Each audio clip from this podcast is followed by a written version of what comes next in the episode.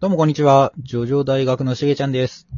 えー、今回ですね、えー、まあ、またお便りいただいたので、まあ、そのスタンドと本体について、えー言及していこうかなと。いったところでございます。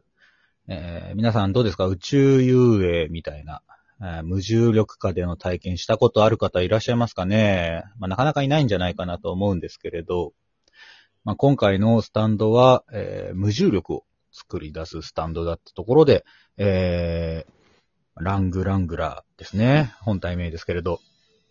さあ、えー、もたちのさんと、まあ、そのスタンドについて話し合っていこうと思います。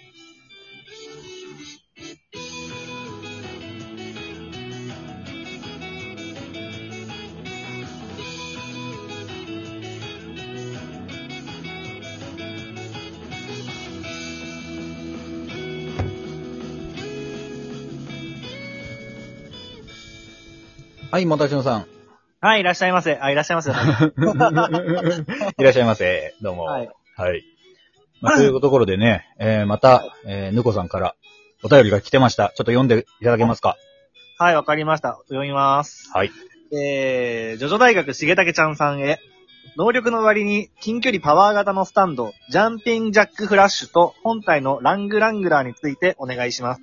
ちなみに、ラングラーの唾の射程距離は、スタンド能力のうちなので、なのか、ただ、超人的な肺活量なんでしょうか。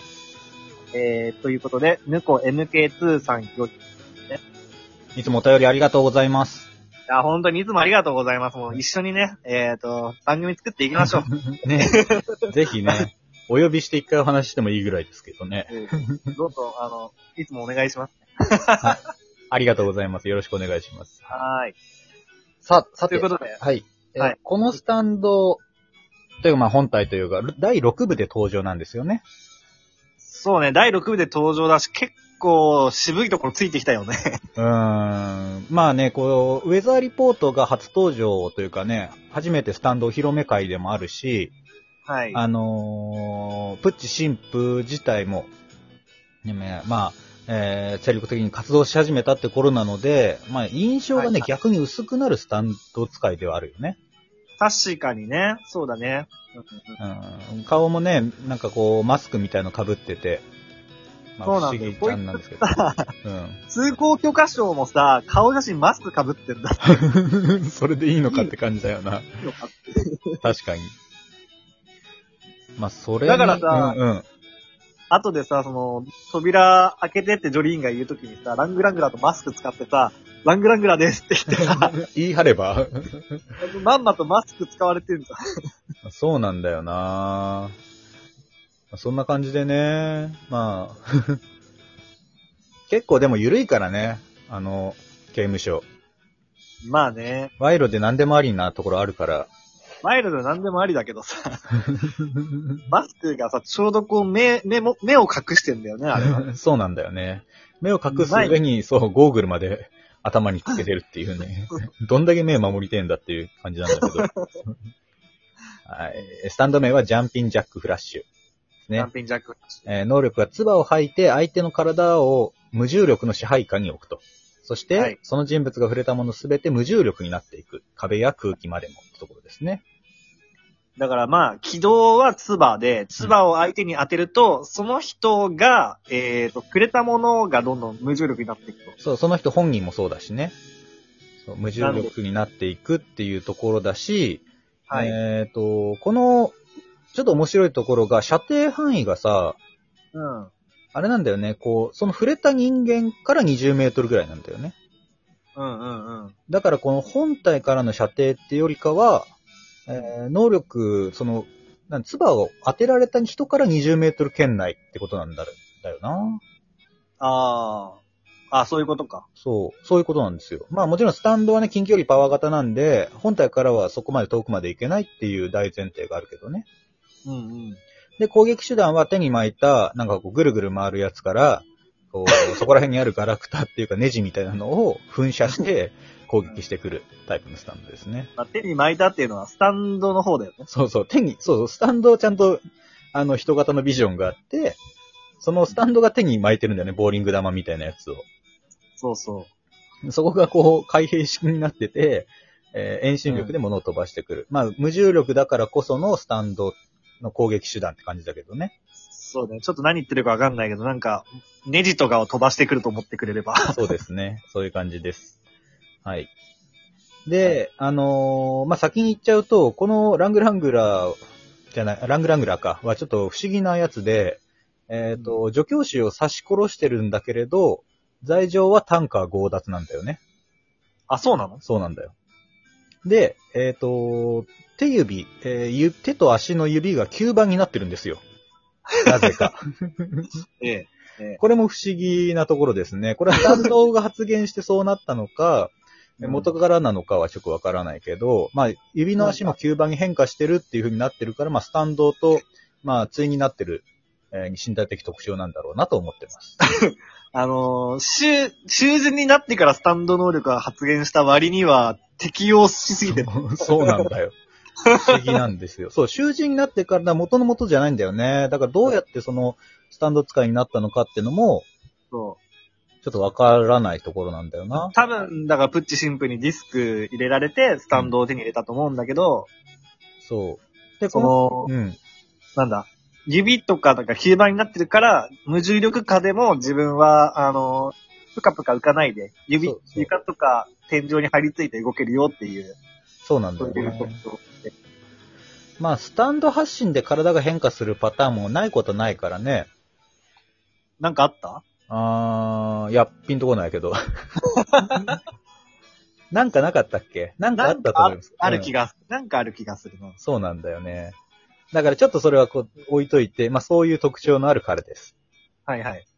で、えっ、と、面白いところ、まあ彼かなりこう知知能的というかね、ええ。えっ、と、なんならこう、プッチ神父すらもこう、やっつけちゃおうっていうね、はい。いう生き、なんか心意気のあるキャラクターでもあったわけですよね。うん、うん。で、まあ、こう質問の中にあったツバについて言うけれども、最初その、スタンド能力としてね、つツバをつけなきゃいけないっていうところで、はいジョリンに向かって、結構遠目からツバを吹きかけてるっていう 描写があって、これが果たして能力によるものなのかどうかってとこですよね。ああ、うんうん。これ、どう、どっちですか？いやー、俺はね、これね、あの、こいつの肺活量がすげえんだと思うわ。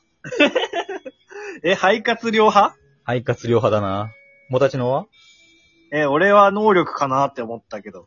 あーまあ、ツバ自体もこう、やっぱこう推進力で飛ん飛ばせるからってことかなだって下から上に浮き上がってるよ。そう。俺はなんでこの肺活量派かっていうと、うん。指も変化してるぐらいだから、うん。肺活量も増えてんじゃねえかなと。もともと、唾吐くの超好きだったのかな。のかな？まあだからそれもスタンド能力発言とともに、こう、うん。開花した彼の才能だったのかなと。ろくでもないな。まあまあ、でも言及されてないんでね、この、これに関しては。うん。うん、私もちょっと一生懸命読み返したんですけれど、決定的なのがなくて、うん。まあ確かに無重力、まあ最初の唾が無重力になる、その配下に置かれてるものだとしたら、まあありえなくはないよね。はい。うんうん。うんまあそういうスタンドもね、後々出てきますからね、こうゾンビ化させたりとか、まあ今回のね、無重力っていうか空気を減圧させていくみたいなスタンドもね、8部で出てきたりとかうんうん。ありますから、まあそういうのの原型になってるのかなとか。あと、これはこう無重力にするスタンド、まあ重力関係っていうのが6部から出てきたまあ概念というかテーマなんで、はいまあ、プチ神父が持ってたディスクだとしたらかなりこれは秘蔵っ子というか、ああ。なんか使えんじゃねえかって思ってた可能性あるよね。そうだね。そう。なんならこう、シームーンからメイドインヘブン覚醒の時はね、こう重力がなんとかとかいう場あ、面があるんで浮、かび上がる場面があるね。そう。なんで、そう。もしかしたらそのジャンピングジャックフラッシュの能力があれば、もうちょっと簡単にいろいろできた可能性はあるよね。はいはい。はい。っていうようなところですけれども、ええまあかなり、まあ、深掘りというかね、まあいろいろ想像、想像でいろいろ話してますけれど、まあだからこれがアクト4、あの、第7部のタスクアクト4ですね、主人公の。あれもはい重力を操るスタンドだから、うんこう重力はあらゆるものにこう吸い寄せられる。えっ、と、次元をも超えていく。それが、重力がなかったら、え次元超えた瞬間にばらけが出てしまうからっていうね。理はい。論での、えー追撃能力だったんで、ジャンピンジャックスフラッシュともしかしたら、もしかしたらだけど相性が悪いスタントなのかな、とかね、ちょっと考えたりしてました。うんなるほど。はい。結構、そうだよね。なんか、ジャイロの鉄球とかも無重力化でさ、普段と同じように回せるのかっていうのもあるし、うん。なんか、結構いろんな敵に対して、戦う相手によっては、かなり強いスタンドだと思うけど。そうだよね。っていうか、なんならウェザーリポートが相手じゃなければ、普通に余裕で勝ってた説あるし。うん。いや、マジで、あのースタンド使いである本人のね、ラングラングラーも含めて、かなり強い、うん。まあ、スタンド使い、スタンドだったとは、えー考えられますね。ね。はい。まあ、そのところで、どうですかね、ぬこさんの考え、何かこう、あるところを 触れられたかどうかっていうのを、また、あの、答え合わせでお便りいただければと思いますけれど。何が気になったのかが知りたいよね、ラングラング。どこが彼の金銭に触れたのか。まあでも、そういい、いい着眼点というかね、いいテーマだったと思います。なんかね、地味だけどね、それこそギアッチョとかと戦っても全然勝てるんじゃないかなっていう気持ち。宙に浮かせちゃえば走れないしね。そうそうそう。まあかなり強いスタンドだってのは間違いないよね。もっとなんか、いろんな戦いのパターン見たかった感感はある。うん。はい。と、まあそんなところです。ではあ、えー今日はこんなところで、アリーベ・デルチ。さよならだ。またお便り待ってます。